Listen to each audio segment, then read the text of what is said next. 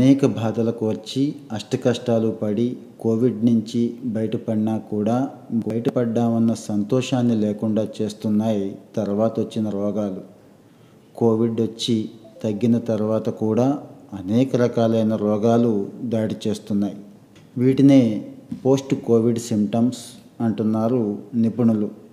ముఖ్యంగా కోలుకుంటున్న వారిలో sugar BP lung fibrosis heart attack వంటి జబ్బులు ఎక్కువగా వస్తున్నాయి.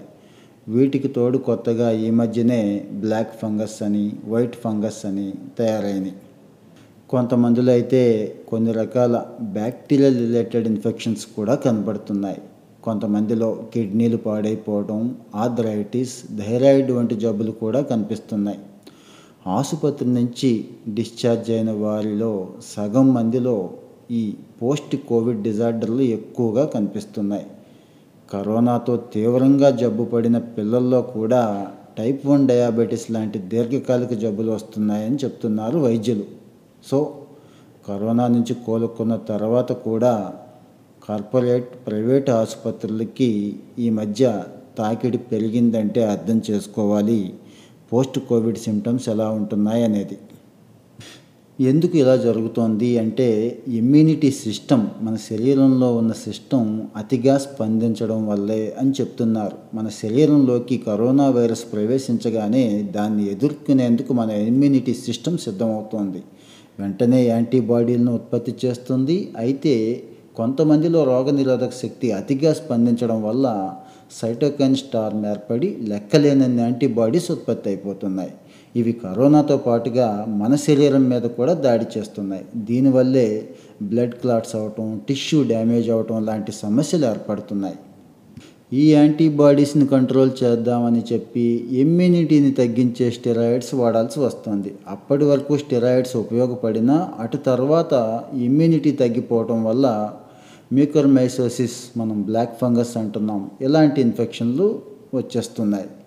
కరోనా సోకిన చాలా మందిలో ఆక్సిజన్ లెవెల్స్ పడిపోతున్నాయి. కొన్ని రోజుల పాటు తక్కువ ఆక్సిజన్ లెవెల్స్తోనే నెట్టుకొచ్చేస్తున్నారు. దీంతో గుండెకి ఊపిరితిత్తులకి సరిపడా ఆక్సిజన్ అందట్లేదు. ఆక్సిజన్ తగ్గడంతో ఆ ప్రభావం గుండె కండరాల మీద కూడా పడి కొంతమంది కరోనా తగ్గిన తర్వాత కూడా గుండెపోటు వచ్చి చనిపోతున్నారు. చాలామందికి కరోనా వచ్చి కోలుకున్న తర్వాత కూడా ఊపిరితిత్తుల పనితీరు పూర్తి స్థాయిలో మెరుగుపట్టలేదు.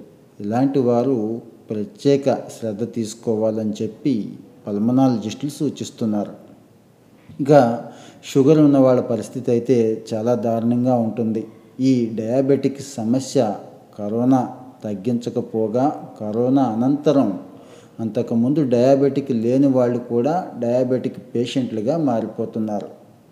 ఈ ప్యాంక్రియాస్పై కరోనా అటాక్ చేయటం వల్ల ఇదంతా జరుగుతోంది అని డాక్టర్లు చెప్తున్నారు. ప్యాంక్రియాజ్లో ఇన్సులిన్ ఉత్పత్తి చేసే బీటా కణాలు ఉంటాయి. వైరస్ ఈ కణాల్లోకి చొరబడి వీటిని నాశనం చేస్తోంది. దీంతో ఇన్సులిన్ తగ్గిపోవడం ఆగిపోవడం కూడా జరుగుతోంది.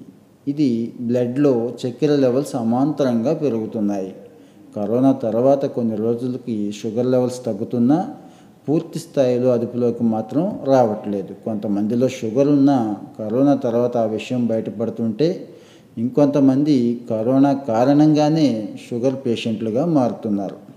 ఇంకా పిల్లల పరిస్థితి అగమ్యగోచరంగా ఉంటుంది. కొంతమంది పిల్లలైతే టైప్ వన్ డయాబెటీస్కి గురవుతున్నారు. ప్యాంక్రియాజ్ మీద కరోనా దాడి చేయడం వల్ల ఇన్సులిన్ ఉత్పత్తి పూర్తిగా ఆగిపోతుంది. ఇక జీవితాంతం ఇలాంటి వాళ్ళు పాపం ఇన్సులిన్ వాడాల్సిందే. అయితే ఇది చాలా అరుదుగా కొన్ని కేసుల్లో మాత్రమే కనిపిస్తుంది కాబట్టి కొంతవరకు సంతోషించవచ్చు. ఒక షుగరే కాదు post viral reactive arthritis thyroiditis వంటి సమస్యలు కూడా పిల్లల్లో కనపడుతున్నాయి.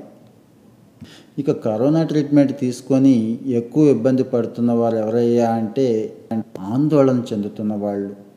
ఇంటికి వెళ్ళిన తర్వాత కూడా పోస్ట్ ట్రామాటిక్ డిజార్డర్స్తో బాధపడుతుంది. ఎక్కువగా వీళ్ళే. సరిగా నిద్ర పట్టకపోవడం suicidal thoughts adjustment problem loneliness వంటి ఇబ్బందులతో వీరు బాధపడుతున్నారు. కొందరైతే ఒత్తిడిని తట్టుకోలేక ఆత్మహత్యాయత్నం కూడా చేస్తున్నారు. ఇవన్నీ తగ్గటానికి కొంత టైం పడుతుంది. ఇలాంటి వాళ్ళు కుటుంబానికి సన్నిహితంగా ఉండటం మానసిక నిపుణుల సలహా తీసుకోవటం అవసరం.